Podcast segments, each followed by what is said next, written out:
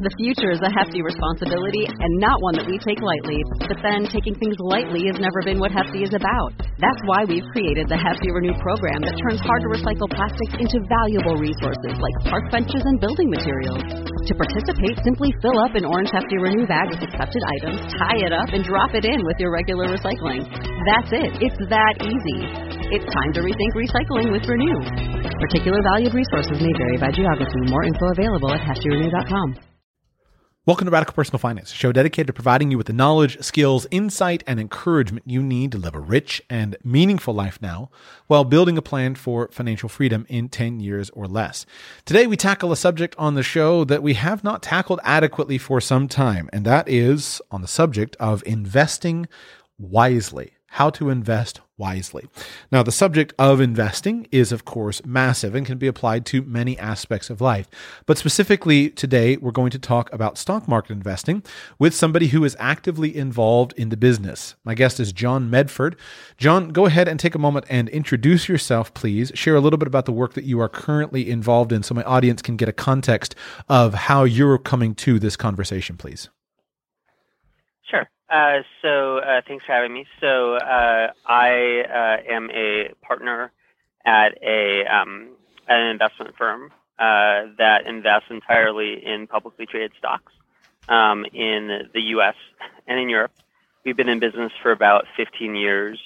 We manage about a billion dollars, mostly for high net worth individuals, endowments. Um, we're more specifically a hedge fund, which has is a dirty word, but basically just means it because we're really good at what we do, we're able to charge more in fees, um, but it doesn't have perhaps connotations that typically are associated with it. So, John Medford is not the name that John was born with by his parents, and that's what's giving us the opportunity to dig into some of the things that we're going to dig into. So, the reason that I wanted to have John on is because in this context, we can talk with somebody who's actively involved in the business. It's a real challenge for somebody like me, who is a podcast host, to try to find interesting guests who uh, are able to bring an honest inside look to the marketplace without having a significant conflict of interest. Generally, interviews have to be run through uh, the legal team for compliance reasons. Generally, people who are on the show are actively pitching something. It's just a challenge for me to give inside information. And so, John is on the show here. And uh, again, John is not the name that his parents dubbed him with. Uh, and that gives us the opportunity to chat inside about what's actually going on from somebody who's working in the business. First, John, I'd like to start with just a quick intro on how important returns are and what this benefit is. Because in personal finance, at this point in time, the safe solution for me as a broadcaster, as somebody who's encouraging people to be thoughtful and careful with their money, the safe solution that won't result in my getting fired is to recommend to all of my listeners that they take all of their money and that they invest it into index funds. And certainly, I don't think that's an ineffective solution. But I also always look at those returns and I always think, but if you could get a little bit higher, it could do a little bit better.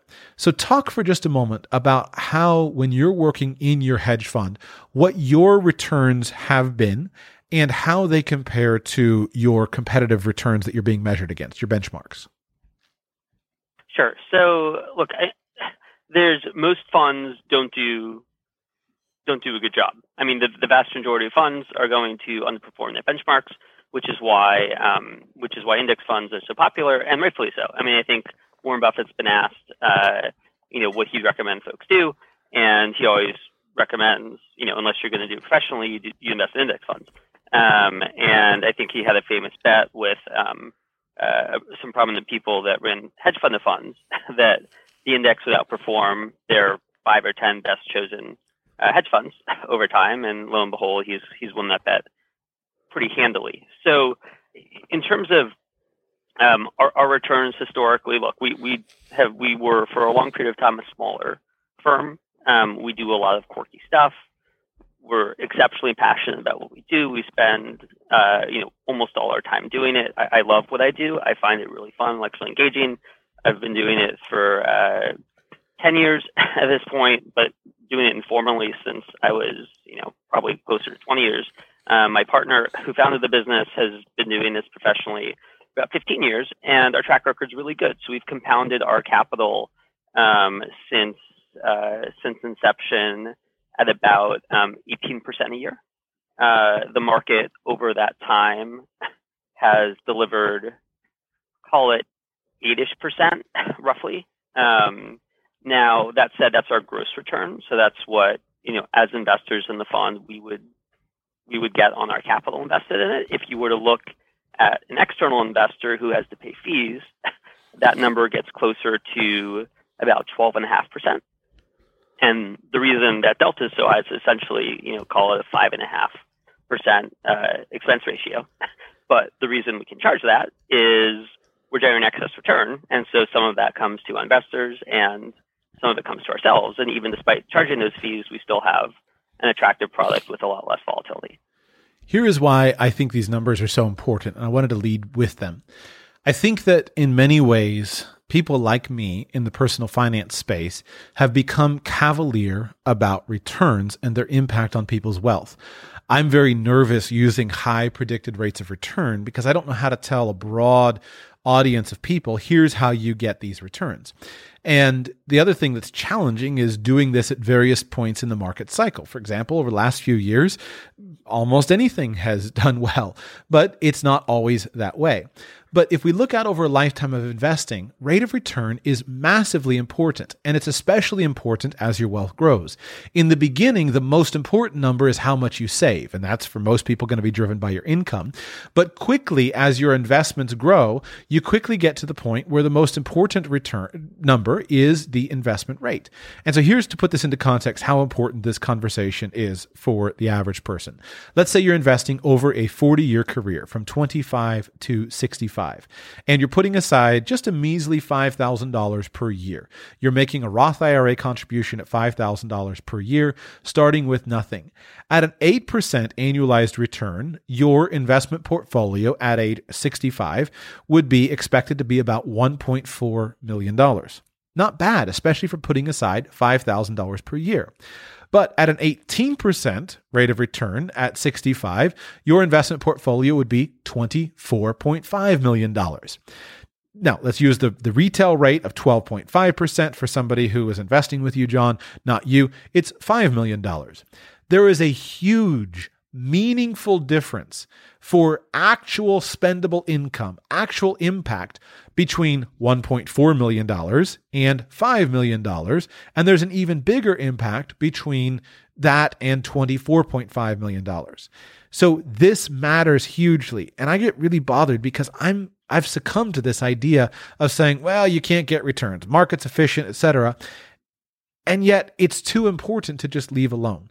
So, to begin with, John, I want you to get into details, but let's say that you were advising me and knowing that you can't just say, well, buy my fund, because that's not an opportunity in this context. How do you advise me to think about my stock market investing dollars, knowing that I really want return, but I don't know how to get it?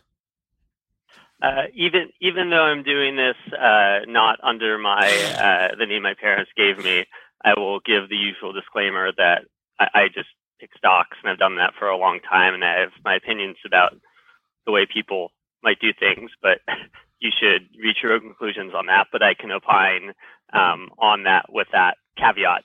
Uh, look, the, the you said this on your show. I think it's a really interesting concept.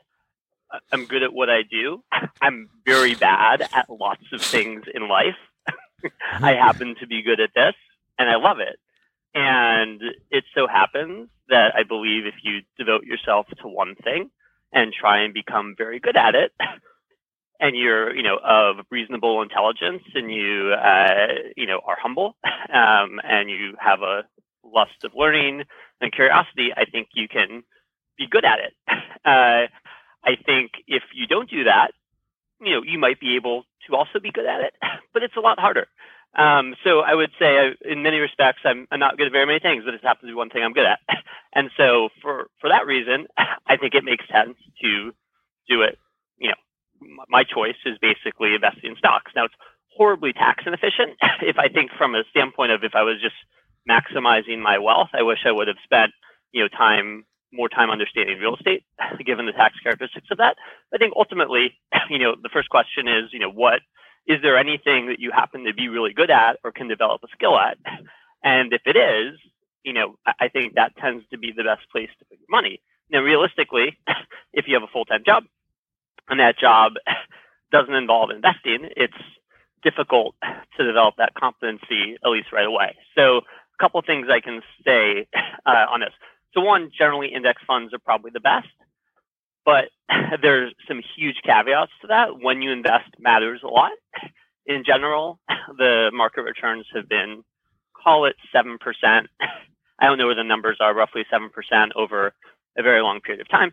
But depending on when you invested, uh, that return can be very different. So, for example, if you happen to, to invest at the top of the internet bust uh, to today, your returns would still actually be pretty decent, but they'd be much less good than if you started your investing in 2009. Now, this isn't an issue if you're putting you know $5,000 a year, uh, but to the degree you have a meaningful bonus or inheritance or something like that, and you decide to put all your money into index funds at, at one point in time, um, that that can result in some pretty um, pretty bad scenarios. So, look, if you're going to invest in the stock market, I think index funds are definitely reasonable.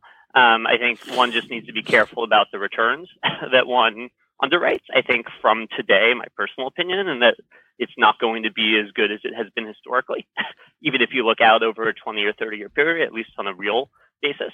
Uh, but I, I've been wrong on that, and that's not an area of confidence of mine. If you do actually want to invest personally in the stock market, I think it's great to try to build a competency in that. I, I, I strongly believe that someone that really devotes themselves to to um, stock analysis can actually, you know, build a skill um, and make money, especially in smaller companies. Um, but it's just something that takes a lot of time. And so when I started investing in college, I mean, I, would say the first eight years I was in this business, kind of uh, even before I was doing it professionally, I, I didn't know what I was doing. And I had basically had 90% of my money in index funds. I think at that time, index funds were as popular. So maybe it was actually mutual funds, which in retrospect I wouldn't have done. And I had five or 10% in individual stocks. And I treated that five to 10% as not necessarily gambling money, but as experimental money. And then I watched my returns and I, I thought about, you know, I was trying to be honest with myself about my capabilities and if I thought I was doing a good job. And, and as time went on, I devoted more time to it. I decided to put more and more money uh, away from the ETF and into the individual stocks. But had I not devoted myself to my profession in that way, I wouldn't have done it. I would have found something else um, that I could have compounded money at in a better way. Well, just as a personal finance observer, I would illustrate, you know, with your being the partner, an investing partner in an almost billion dollar hedge fund, you can do both things. You have an incredible synergy in that position uh, of being able to earn a lot of personal income using a form of synthetic equity, using other people's money, and to invest at the very highest rates. Um, and to invest a lot of money by using other people's money. That's why so many intelligent, bright people go to the investment marketplace. So you're you're doing great for you, but I want to go back to for the rest of us.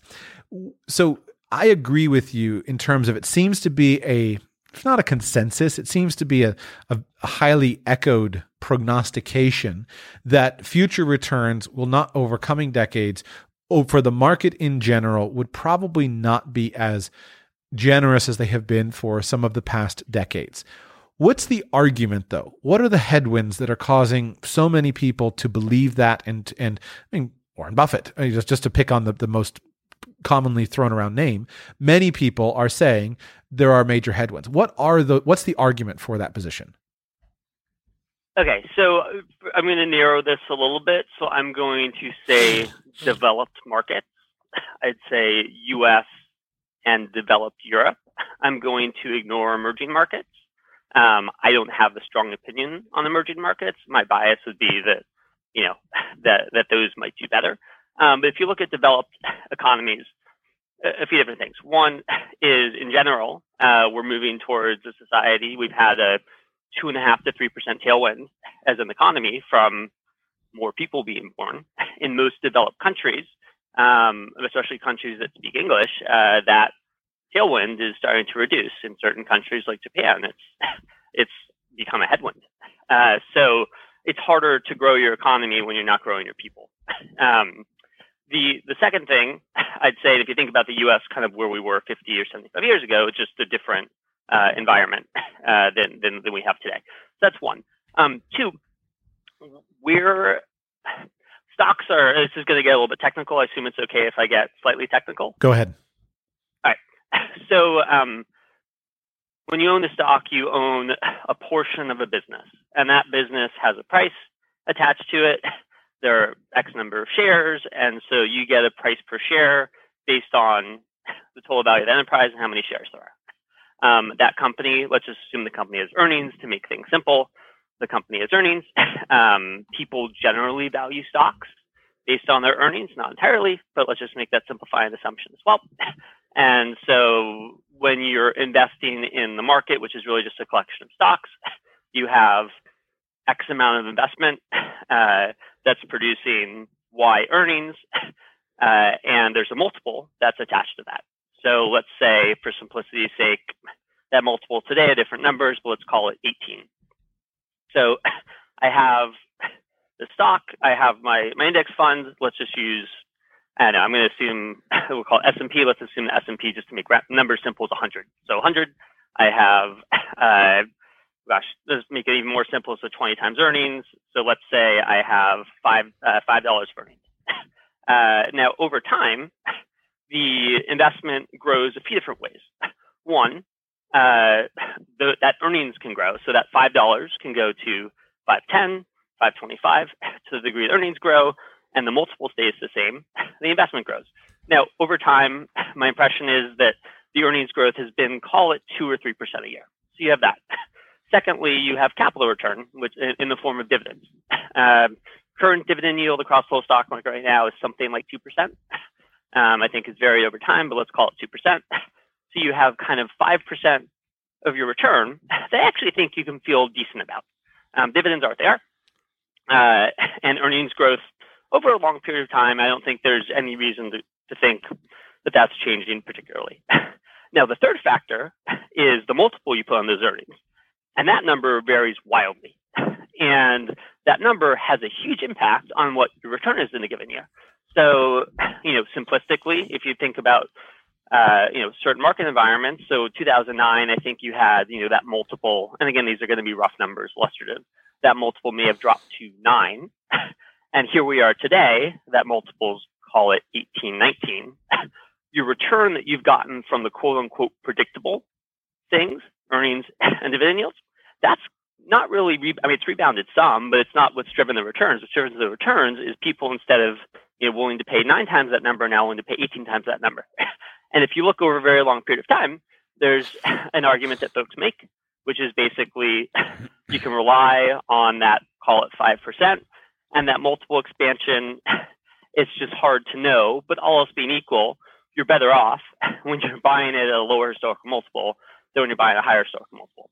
And so, very simply, and you can do some math around this, if you assume over, I think, a 10 year period that, that earnings grows, call it 5% a year, or earnings dividend gets you 5% return a year, but the multiple falls in half, uh, I don't know exactly where that math works out, and, Josh, I'm sure you can put something together on this, but basically you, you would end up with something that basically has no return. And so the, the, the real variable that moves things a lot isn't actually the underlying performance of the businesses. It tends to more be people's feeling or multiple they're willing to ascribe to those earnings.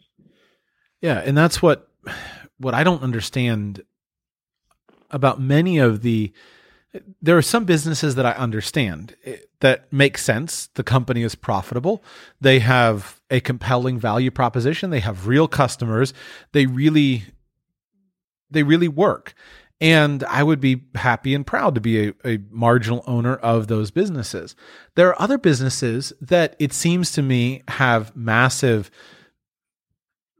stratospheric desire by investment managers that I just simply don't understand. I, I was looking at Uber recently, and I don't want to, obviously, I don't want to get into individual things, but I'm just looking at this company and saying, massive company that can't seem to make money basically. How is this the how do these things happen? And you look at so many of the modern companies i don't know how to connect them to reality. And so i don't know if there's something that's broken with me that i'm just old fashioned and we're in a new world where the old rules don't make sense and the goal is to get as big as possible and lose money all the way through as some of the leading companies seem to do or if there's something old. And so it causes me to be very insecure about decisions like that, especially when then I look at what's happening in the world. And as you say, the difference between 9 and 18 is major. If you're going to value things at 9 times, that's going to be a very different than number than at 18 times. But then I look at the world being awash in money and it's it almost seems like the old do the old rules still apply? I, I don't know I don't know the answer. I'm stymied by the by the problem. I don't know the answer either. And I think what we do as a, this isn't maybe super satisfying, but as a firm or just as a person, there are certain things I know the answer to and I feel like I'm good at. That's analyzing individual stocks. Right. There are other things that are a lot more complicated and require a very different skill set. Like, for example, um, trying to predict where the economy is going. They're trying to predict the multiple that people are willing to apply to those earning streams across a broad number of companies that is a totally different skill set. I have no idea how to do that. Um, that said, I can be aware it exists and I can try and carve out a niche for myself where I'm focused more on businesses I can understand that have been valued for better or worse somewhat consistently over time. And so what I would say, the nice thing is, at least if you're investing in, I know, S&P 500, um, some of the bigger indexes, there's also um, IVN, which I think is the Russell 2000 Value Index, you can avoid some of those stocks. Um, now, there's an argument to be made that those stocks are, are very attractive. I'm not going to make that, but I think, look, people can make money a lot of different ways. I mean, there are venture capital firms that, you know, invest, you know, very early in stuff and have had amazing returns, and they literally do like two hours of work uh, before they make a half a million or million dollar investment. It's pretty amazing, but you have one success there. You find Facebook, and it's paid for every mistake you're going to make. Um, but look, I mean, ultimately, with the stock market, it, it, just gets very complicated when you start to get into individual stocks. I think to the degree that you don't want to bet on eToys in 1999 having a $30 billion valuation and people think it's going to be worth that. And if you can find parallels today, the way you avoid that is you basically avoid, you know, to the degree the more specific ETFs uh, that have a lot of names like that in them that aren't generating earnings, you can generally avoid those, and you do that a pretty good job of that by choosing more boring indexes uh, like the S&P, uh, Dow, um, or potentially a value skewed index, on which there are plenty of. So, do you think that normal people with an above average interest in money should simply give up and say, "I'm just going to take market returns"? Or do you think that normal people with an above average interest in money and investing should seek to become competent DIY investors buying publicly traded securities? That's a very good question. Um, it's really hard to do that, uh, but you can do it. Uh, there are, uh, look, but if you're going to do that, it's a job. You know, to to spend, you know, I don't know, two hours a week doing something, it's just not going to be competent at it. I mean, I don't know, you know, to the degree you're a surgeon, right? Someone tries to be a surgeon a couple hours a week, it's probably not going to go very well. Um, and, and, the thing is, if you start to spend that much time on it, I, I think there are probably, I, I, can only speak to investing. I think it's possible to do. Um, I know people that have done it. Uh, there are probably easier ways to do it than putting your time in stocks. So what I would say generally is, look, if you have a 401k and that's your option, you know, putting it in ETFs is probably a fine thing to do. Um, I think generally you shouldn't make bets about where the market is, uh, even though it's going to have a big impact on your returns. You just kind of put in, you know, the amount that you have every year. You do 65. You'll probably end up with something that's okay because that money will be put in over a long period of time. Um, but to the degree that you can develop a competency in something, whether it be investing or real estate or something else, I, I think you're going to find, or starting a business, I think you're going to find a lot more attractive returns there than you are just putting your money in an ETF. So let me, Um, let me, let me let me home in on on something then because I want to understand the difference between your abilities as a professional hedge fund manager versus mine. The thing that bothers me about stock market investing, just to use and what I mean is purchasing publicly traded securities from for large companies. Um, the thing that bo- and trying to trying to choose do I want to put together a portfolio of blue chip stocks or, or this kind of thing. What bothers me is I don't see where my competitive advantage is in that market. Let's stick with real estate versus stocks. I can understand where my competitive market is to find, or my competitive advantage is to find a below value property in a neighborhood in my in my town because I can understand which neighborhoods are coming up, which neighborhoods are going down, and I can go out on a Tuesday evening and drive around with my children in the back seat and I can look for houses that look dilapidated, that look like there might be something happening, and I can start to go and knock on doors and ask people if they know anyone on the street that they might want to sell their house. I'm doing work that is in such a tiny market that it's very reasonable that I could be one of, if any others, one of only a few other people who are actually canvassing that um, that market. But if I go to U.S. listed securities exchanges, there are I don't know the number, at least hundreds of thousands of people who are scouring these same handful of some few thousands of companies, and I don't see the competitive advantage I have. So, what do you have as an investor that I don't have sitting at home on Yahoo Finance? So it's not higher intellect, it's more time and more resources and more focus. So the analogy you have is interesting. So you said something I think really insightful, which is you can focus on a small neighborhood where you do a lot of work, right? You know the ins and outs of that neighborhood. You drive around and do on the ground diligence. It's not just looking up on Zillow and buying, you know, a home in Nebraska when you live in Florida. You do it in a neighborhood that you understand. Stock investing or it isn't really too dissimilar. So a couple of things I'd say. One is as a firm, we spend probably about a million dollars a year um, on research. Now, that research comes in a couple different flavors. A, relatively small amount of it, frankly, is off the shelf research. A, a fairly large part of it is what would be called proprietary research. So, for example, if I'm researching, well, uh, if I'm researching a company, and the other thing I'd say, just to make it simple as well, is I'm not looking going to look at things that a thousand other smart people are looking at. I want to look in markets that are inefficient, where there's lots of fear. Um, these tend to be companies that aren't very well followed. They're not kind of popular household names, or if they were popular household names, they uh, no longer are and have a stigma associated with them. So first, you start going to those areas as you would say that you know are inefficient. And the second thing is you throw a lot of intellect and time and money trying to figure out those neighborhoods better than anyone else. Uh, and that's what we do. So as I said, we spend a million dollars a year on research. What does that mean?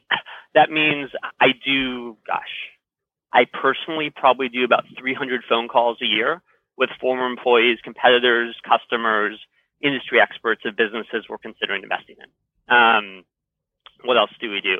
I can actually talk to management teams uh, of the companies that we're investing in because we have access to that because we're of a scale that we can do that.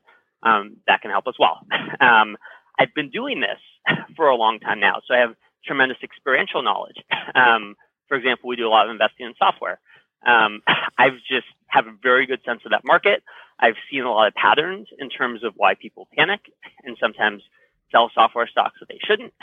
Um, there are a host of interesting little things about that that I could talk about endlessly, but just from doing it for a long period of time, you see pattern recognition. I imagine if you're good at real estate, you would see a set of patterns that would make you be attracted in a deal. I'm making this up, but maybe it could be, you know, someone who's lived in the house for a long time. The house is not uh, very well kept. Uh, maybe it's really dirty, it's messy, but those are things, uh, you know, maybe they're not using a broker or not using a good broker. uh, maybe it's on the market for a long time. You just see these patterns of things that tend to result in people that aren't as sophisticated as you, haven't done it as much, that they might value those things. They might value the dirt on the floor at negative $10,000 on the house. And psychologically, you can see how that makes sense. Realistically, with experience, you know, you can buy a $5, you know, cleaner and fix it uh, with an hour of work. And so it's not it's not very different than getting good at anything. It's, I think the challenge with the stock market is it's just like the world's casino, and because people tell you it's investing, I think people convince themselves sometimes investing is actually gambling, and then you get into a whole list of other issues. But chances are, unless you spend a lot of time on it, unless you have specific knowledge about a company or an industry, you probably don't know what you're doing, and you're probably going to do substantially worse than just an index one. So let me ask you about risk. I personally have uh, Uh, what I perceive to be a fairly high tolerance for risk. And let me define that term in two ways. First, volatility. My personal theory that I practice and, and encourage others to practice is keep your personal finances separate from your investments in this way. I don't know how to control for the volatility of an investment portfolio, but I do know how to calculate how much money I need every year and make sure that I have money that's not going to be volatile to provide for my expenses. So then in looking at an investment portfolio, if I say this portfolio here is likely to be this volatile based upon historical understandings. And so therefore, if I keep three years of cash outside of the portfolio, I could afford to leave that portfolio alone completely for three years, which would get me through 72.6% of the problems, something like that. So I segregate investing from personal finance. I don't want my life or my lifestyle to be subject to the risk of investment volatility. That helps me to be more comfortable with risk. A lot of people have this sense, however, that investing in the market is just this intensely risky thing. I'm a little bit more cavalier about that concept of risk, thinking that somehow if I buy this company, it'll go to zero. I'm a little cavalier because one, I think the market is very efficient. There are a lot of people who are looking for things, and it's hard to believe that if this company were headed to uh, to zero, there wouldn't be some indications of that. There are a lot of people trying to find that information out. So yes, there are spectacular bankruptcies, there are spectacular failures that come from nowhere, but those are pretty few and far between compared to the most of the companies that just don't generally do well. So the risk of a company going to zero is very very modest. And companies have a lot of assets. Now it's a little different to look at a company that's very heavily on, you know, this whole asset is intellectual property or an idea or an app. You know, I don't know what Uber's assets are other than its user base and its app. And doesn't I don't seem to see what their their moat is that they can put against competition, considering that most Uber drivers are running three apps at a time, and most Uber riders are, are, also have two or three apps on their phone. So I don't see what this this this moat is, other than you know an early mover advantage and brand recognition. But when I look at a company like I don't know, my favorite, Walmart. I look at Walmart and I look at it and say, man, you've got millions of customers on a global basis. You've got diversified um, streams of income. You've got tremendous physical plants, infrastructure, et cetera. There's real value here. And so no matter what, uh, obviously that value needs to be properly assessed based upon the formula of earnings, profitability, you know, et cetera, and some multiple. But this is not that risky. So I'm not worried. If the, if the dollar plummets, here's a company that earns money in all kinds of currencies all around the world. So I just don't see large companies or reasonable companies with professional management is all that risky. It doesn't it doesn't seem any it seems far riskier to me to own a house on the corner that could be wiped out by a zoning change or could be wiped out by a law change or something like that than it does to own shares of a large global corporation. Where am I wrong? What am I missing in that kind of ambivalence about risk? Uh, well, so the first thing you said is something I wholeheartedly agree with. So even though I can get very attractive returns by funds, it's not particularly useful if I have to dip into that. At definitionally, would probably be the worst time. If the market's down a lot, funds down a lot, I'm not making so much income. I might have to dip into savings to do that. So having cash just provides a buffer that allows you to never have to kind of call yourself out. So that totally makes sense. I think you're also generally correct. Look, the more businesses you have, other things like that, it's harder to. If you buy Walmart, you're not really buying one business. You're buying one type of business, you know, all over the world, and such that you know one thing can go bad in one region, and you could still probably be okay.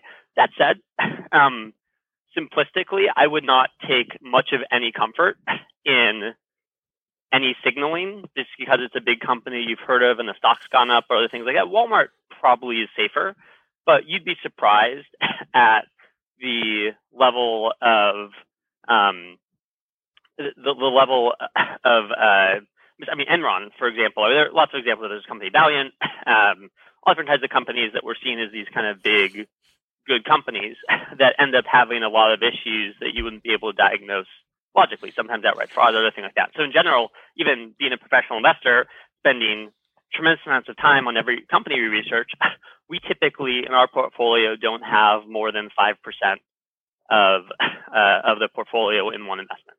Um, personally, when I did things myself, when I had my own portfolio, I would be comfortable going to 10 to 15. But even in that case, it'd be things I, I knew tremendously. I, I would never make the assumption that just because a company is big and has professional management and it has a stock price with a big valuation that um, that it's safe.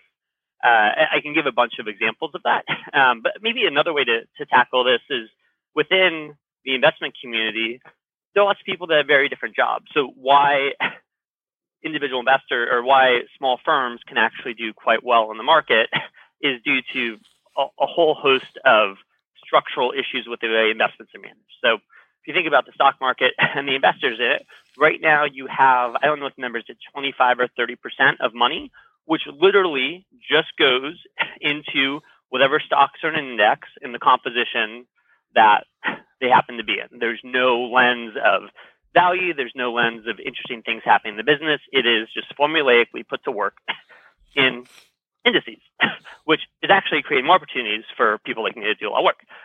Two, you then have the vast majority of money that's managed, which is managed still by mutual funds or institutional investors, making these numbers up. Let's call it, you know, 30% ETFs, and then you have 60% mutual funds. Those mutual funds get compensated almost entirely on a percent of assets.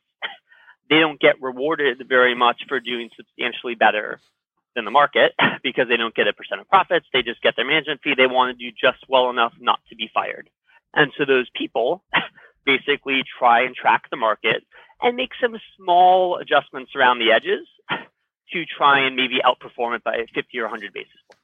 But in reality, you know, a lot of them don't do that. And so they'll tend to lag by roughly their fees. And then you have a much smaller portion of the market um, with people that are getting paid substantially more as a percent of the assets they manage with tremendous incentives to find stocks that perform and to have no correlation. And those people are throwing massive amounts of resources and employees at companies that other people aren't looking at as in detail. So I, I can't, can't tell you how many times I go to conferences or other things like that, and you just see people that, you know, there's one analyst maybe who covers 100 stocks and covers 100 stocks. Each one is a 50 basis point position or 25 basis point position for the company he works for. No matter how smart that person is, you just can't divide your time in such a way to be expert on 100 companies. And you can be expert on like 10 or 12 or 13 at any one time. Uh, and so the math just becomes very unfavorable. So what you have to happen is occasionally you'll see these spectacular failures where you know the businesses were owned by you know a whole host of people. It was seen as this very safe company, and lo and behold, the thing goes under. now, interestingly, there in many cases that that happens. I'd argue in most cases that that happens, there are uh, short sellers that tend to be employed um, hedge funds that are doing work trying to uncover frauds or businesses that have presented themselves in one way that actually aren't what they think what what they make themselves to be. And in most cases where you have those spectacular failures. You have people like me that would be betting on them failing because they've uncovered through massive amounts of on the ground diligence um, other things of that nature might might find a, a fraud that's there that people have missed. So i think it's very dangerous to ever have assume any investment is inherently safe. Certainly, there are ones that are going to be more safe than others, but there's that, there's leverage, there's all different kinds of factors that come into play that might not be obvious unless you do this as a profession. Yeah, and, and you very briefly there at the very end alluded to just even all the different tools and different ways of playing a hunch or playing a bet, whether that bet is up, down, all of the ways to insure your bet, etc., which are effective but are largely opaque to a retail investor. Here's here's what bugs me, which I want to try to figure out how to do. To your comments, I it seems to me from having sort of worked sort of worked in the investment business, there is I don't know what cliche to to to spout out here, but you won't get what, what's the what's the, what was the old thing about IBM? they said you won't get fired if you choose IBM. That yeah. ba- basically, yeah, yeah. I mean, it's a safe choice. Yeah, it might not do very well, but you're not going to get fired. And as you just pointed out, in the investment business, the majority of people are just trying not to get fired. And even though at this point in time, I have no allegiance, I have no conflict of interest. I'm just being me, Joshua. I have no allegiance. I have no conflict of interest. I have nothing that is is um, in any way to, to, my opinions, I still don't want to get fired. I still don't want to make a crazy prediction that turns out to be wrong. And so I always go back to, well, index funds are safe. How can I be the guy that says, no, you should try to go and find, you know, John Medford and invest in his hedge fund because this is too important.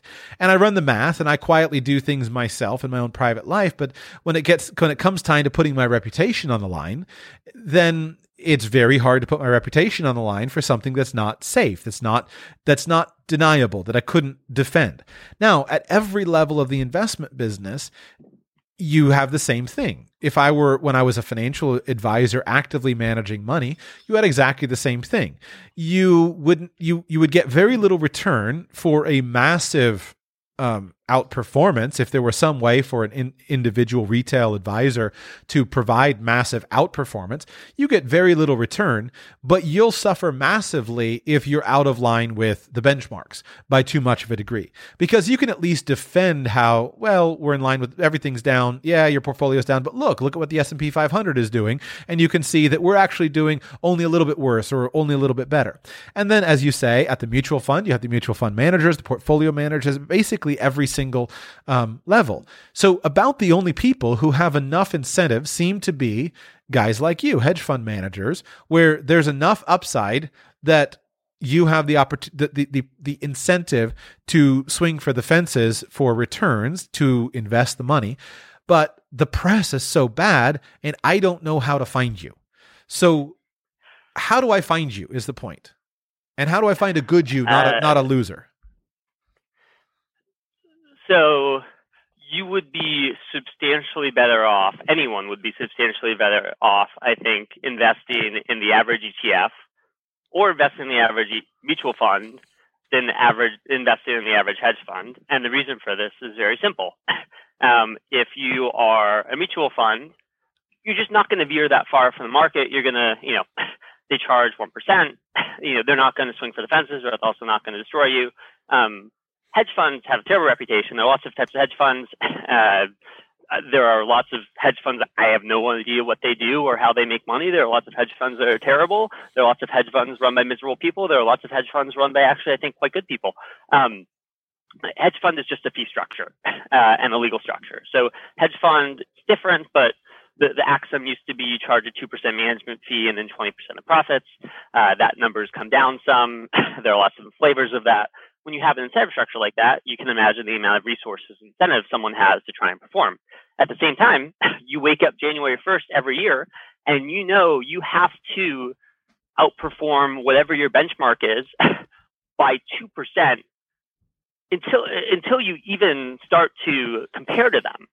And so it's logical to think, you know, again, it's just a fee structure people often choose hedge fund managers like they choose any investor. They choose on the big names that they don't think they'll get fired for. and lo and behold, you know, the investor at the average hedge fund is probably better than the average investor at a mutual fund. But I'm not sure it justifies the fee differential. And so if you look at hedge fund indices, the hedge fund indices are even worse than mutual funds in aggregate. But what that masks is a smaller subset of funds that happen to be very good. Uh, now, how do you find that?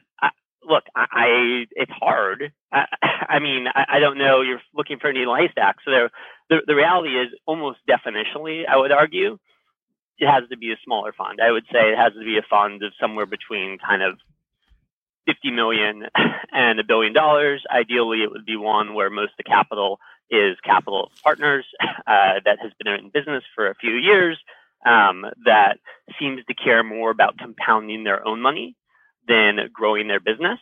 the most common things that happens in hedge funds, hopefully this won't happen to us, but it's happened with most of them out there. Uh, if you don't close to your investors and you keep getting bigger, it becomes harder and harder to generate good returns. Right, right. Um, but there's a massive incentive to do that because every dollar you take in generally just falls to the bottom line. And so what tends to happen is the folks that are good grow and they pretty much keep growing until they're no longer any good, or they're just trying to not get fired because now their incentives are to swing for the fences and generate good returns to hold on to their money empire that they built. Um, so it's exceptionally difficult. Uh, in, in my case, I mean, I, it, it's like anything, right? I imagine if you're doing real estate investing you run into people in your neighborhood and you know that this person is really talented. I, I don't know a way to do that other than being expert in what you do. So if you're not an expert in stocks, you probably shouldn't try and find me or anyone that's good because you're not going to know what to look for. Whereas if you're looking in something you know a lot about, real estate or whatever it happens to be, you're probably going to be a better judge of that. And I'd say, given how expensive hedge funds are, I would dissuade anyone from thinking that the average hedge fund is going to be good. The average hedge fund is terrible. Um, it just comes down to if you find people that are good in a niche, have a good track record of doing that, are trustworthy, are uh, are honest, seem to you know make sense. What they do makes sense. You can understand. They can explain to you how they make money. Um, that's a good starting point. but I just think it's very hard to do that unless you have the knowledge. Well, at the very least, you are basically affirming the way that I've affected it uh, or addressed it in the sense that I can't deny the academic data on the whole, but I also can't deny the individual examples that are there, but I can't tell you how to get them. So you basically said what I say, which is, you know, things are largely efficient. The safe solution is buy a, you know, ETF EAT index fund. And yet that doesn't mean that outperformance is not possible. I just don't know necessarily how to tell you uh, to get there. Is that a? I mean, that, you repeated what I have repeated, right? We, we pretty much agree. Look, if if you wanted to talk for two hours about you know everything that we do that's different, I can start to give a, a clearer sense of that. But I mean, I assume that'd be true of anyone that that does anything well. I, I mean, the, the conclusion that I have from from this is less you know anything related to stocks. I think the thing that gets me excited is exactly what you said. You know, you chose an example in your life where you feel like you can get an advantage because you live in the area, you know the neighborhood, you know that, and if you dedicate time to it, you can probably do substantially better than that than the average person who probably is trying to find a new place to live, has time pressure, has work, isn't just focused on it the way you are. And so for me, the conclusion isn't I, frankly, the conclusion is more you should find something where you feel like you have an advantage and put your money there. and I don't think that's stocks unless you devote yourself to it. Now, obviously, stocks are easy, and realistically, for a lot of people, it's one of the easiest ways to spend money. But if you want to have great returns, probably not going to be an ETF. It's probably going to be doing something that you become expert in, where you look at the other people doing it and you understand why you're you have an advantage. I've been disconnected from the professional world of money, anything, no licenses, no anything for I think almost five years now. And over those years, I have really tried to ask myself, what do I believe now that I still believe that I believe then? And what what now that enough of my loyalties and allegiances and and conflicts of interest and whatnot have dissipated, what what did I fool myself? What did I think I believed then, but I only believed in it because it was buttering my bread? And one of the things that I believed then, but I didn't know necessarily how to articulate, uh, was basically that you shouldn't look to investing if we think of investing as buying something like just buying a Roth IRA and putting stocks in there, you shouldn't look at that as the path to wealth because you don't have a competitive advantage.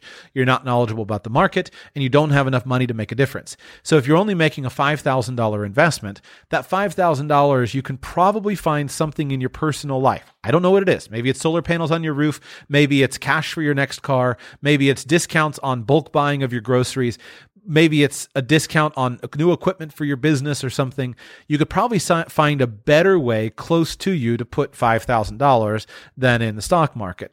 Same thing when we go up at $50,000 or $100,000 or a few hundred thousand dollars. If you've got $100,000, you can start to get, you can swing your weight around very effectively in your local community. You are, you can find enough opportunities where you can really get outperformance. But then you face a problem where it's hard to invest your capital more and more you get to million and millions of dollars, unless you're an established entrepreneur or a very experienced investor who's willing to buy a, a 20 unit apartment building or something like that, it gets hard to invest significant amounts of money.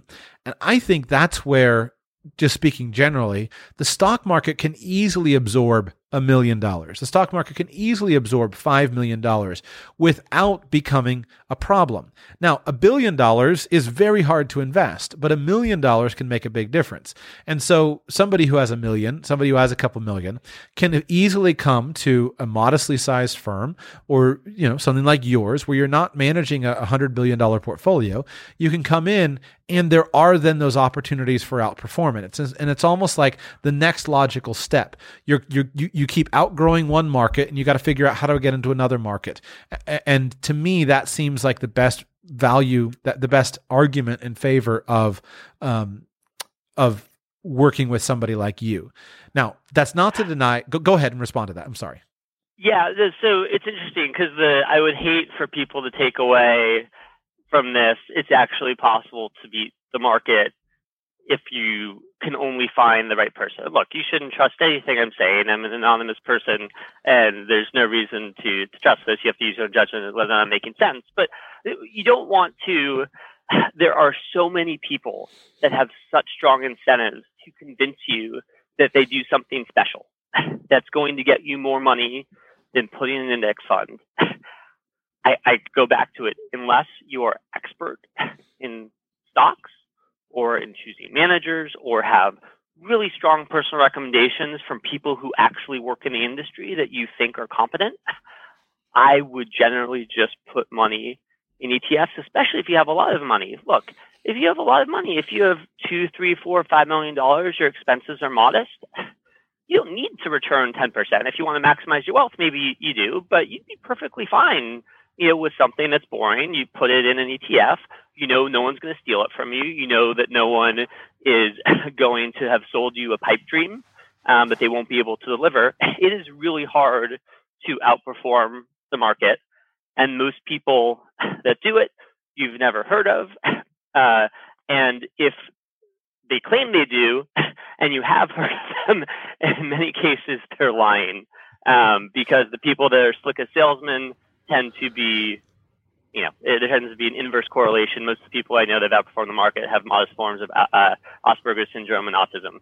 Right. Um, they, they are people that can function very well in the real world, which is why they spend all their days, you know, reading 10Ks. Yeah, yeah. You know, the person I, I for years I read Joshua Kennon's website, uh, and he writes a lot less now that he's and and uh, his partner have launched a fund.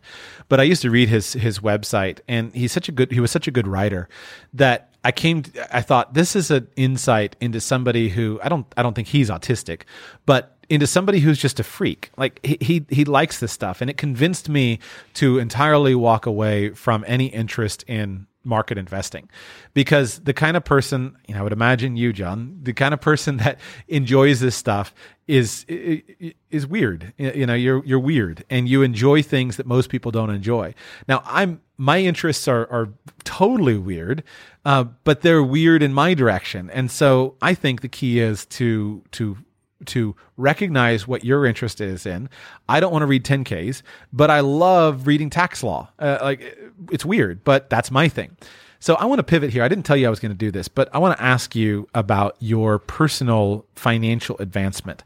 Um, not asking you for all the details, just simply pointing out the path that you have taken towards wealth. Did you come from a wealthy family? Yes. Okay. And how did your parents invest in you? What worked and what didn't? Um, what worked and what didn't? Uh, I they sent me they paid for my education, which I'm eternally grateful for. Um, what did that education look like? Uh, four year university. I have no graduate degree at all. I don't think it's useful. Was it elite Ivy League? Was it general, you know, mass market? It was slightly below Ivy League. It was a very good school, but okay. not actually much of a brand name. And how did that benefit you? Uh, I met really interesting people and found things I'm passionate about, and I had the space to do that. Um, you know, I didn't take a class that changed my life or allowed me to. I, I think it was just the social environment. I met, you know, fascinating people. I had room to explore what I wanted to do. The other thing my parents did, so they had set aside money for college. Um, I had expressed an interest in stock investing. I've generally been prudent and conservative over time. They, when I turned 21, there was still money left in that account. They turned it over to me and they told me, this is it. You can invest it, but if you mess it up, there's not more. And that started and I put a lot of time and effort. I think my junior or senior year of college, I just consumed everything I could related to stocks. Um, got lucky, frankly. I don't think I was particularly good. Got lucky. I think it was 2003, uh, which happened to be the bottom of the stock market cycle. And you know, lo and behold, 2005, I have the same amount of money in uh, in the account that I had when it was in when I was a junior. Uh, I also decided to go part time my senior year, which saved me 20 grand, uh, and it came out of college with you know call it a couple hundred thousand dollars in an account, and that started to compound my whole life. And then I was exceptionally frugal um, for a very long period of time. Why were you frugal? How, how did you learn that? Who taught you that? Um, so this is interesting, actually. My uh, uh, my my father was a very successful entrepreneur. He um, built a business that at one point was worth I don't know fifty or hundred million dollars, and he owned maybe twenty percent of that. Um, and we had a very nice lifestyle. We had big house, and never understood why we had a big house because there was like half the house we didn't use, and it just made no sense to me. I don't know why that appealed to me, but it was. And then something happened such that that business imploded, and he went from having lots of paper wealth to not very much, or not sorry, lots of paper wealth to still lots of paper wealth, but not as much as he was used to having. And then that paper wealth was invested very poorly, and he was left with half of that. And he was still in the good place, but nowhere near what he was. And it, for lack of a better word, just got him depressed for about 15 years until things kind of finally got better. And so I just grew up assuming bad things would happen. so, so I just, you know, I didn't have a pretty simplistic person. I things I like, I need. I'm not particularly social seeking, status seeking. I, I just, you know, I like the food I like. I don't, I wear clothes until they have big holes in them that are unsightly. It's just the way I am. And as times went on, I've had to learn to spend money. I mean, I married a, a wife who is very frugal herself. Um, and, and that's just kind of the way I did it. But it wasn't really a choice. It was just the natural consequence of, of probably seeing what happened to my parents, who weren't, by the way, very, very frugal at all. Um, yeah, but I don't know how that happened. I'm not sure it was them that instilled that in me as much as it was just me watching what happened um, to my family uh, as they uh, rode up and down um, with wealth. Well, to me, that's it's obvious. Sometimes we learn from somebody training us and us believing the person that the person who's training us knows what they're talking about and choosing to obey them.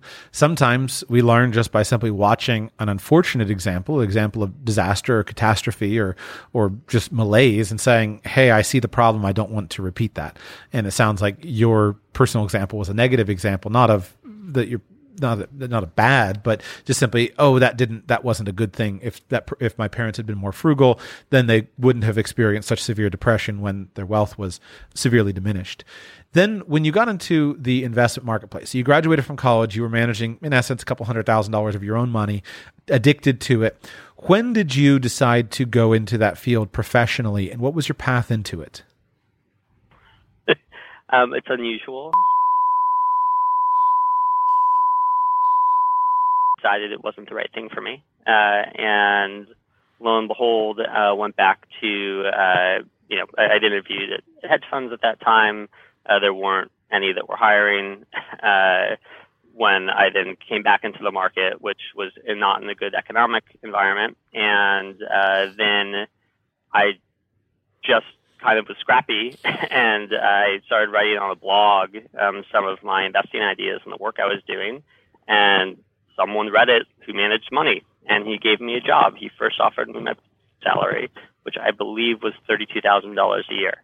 Uh, I got him up a little bit, but not much, and I just kind of grinded it out. I was really scrappy moved on from there to another firm that I met by working there. Um, did a lot of in-depth stock research. Love talking to people.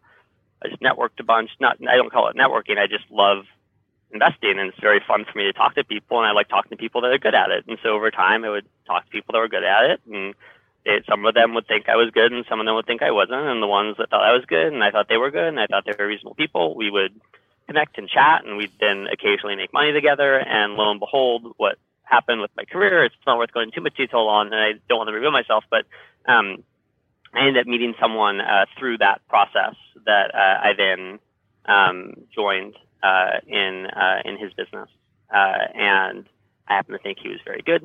Um, I walked away from a more lucrative job to take a chance uh, on a startup. I bet on you know, the team that we had at the time, uh, of which I was a big part and he was a big part, uh, and things went well.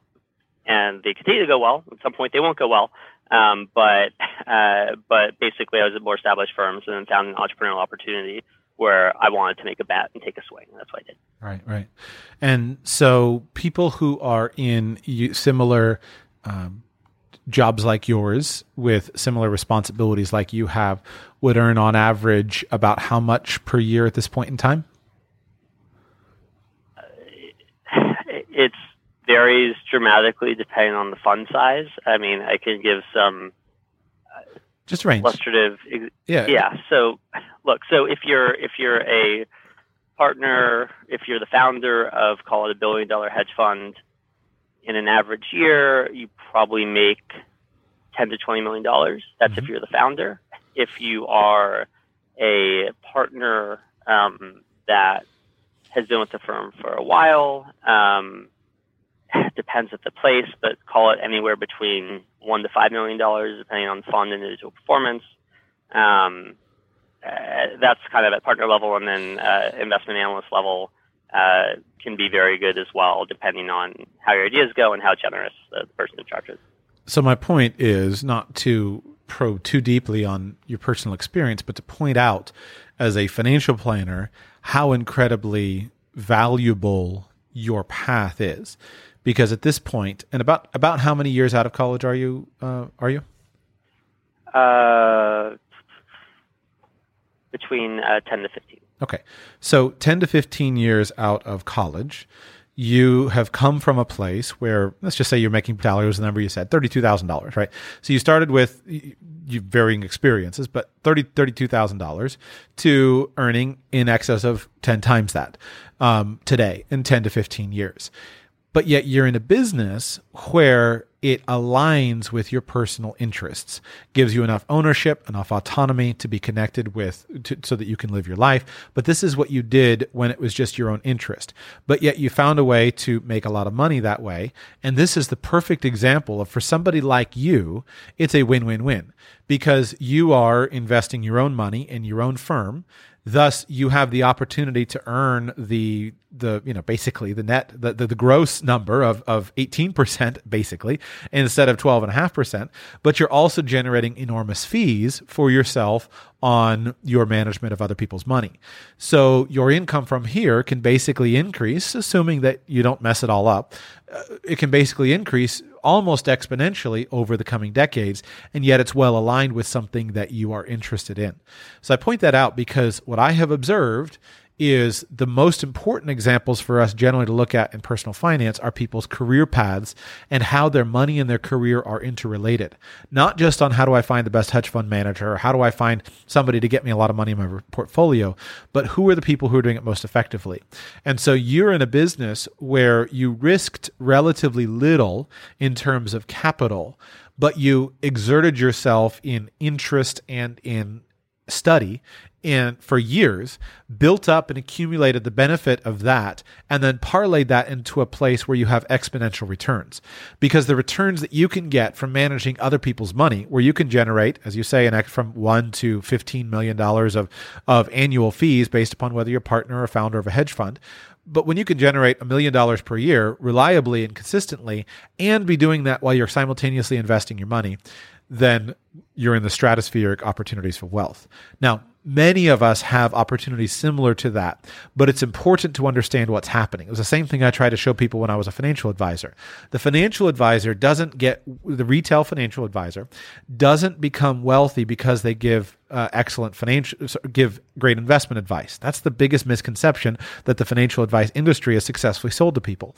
The financial advisor gets wealthy because they accumulate a, a, a set of knowledge and then they build they use the asset they borrow the assets of other people to generate um, to generate profit. So as a, f- a financial advisor borrows money money from other people, says I'll manage this money for you, generates fees, and those fees then go to the financial advisor's bottom line, and then um, they generate income, they pay for some expenses out of it, and then they invest the money, hopefully themselves hedge fund managers do the same thing but on a much bigger scale.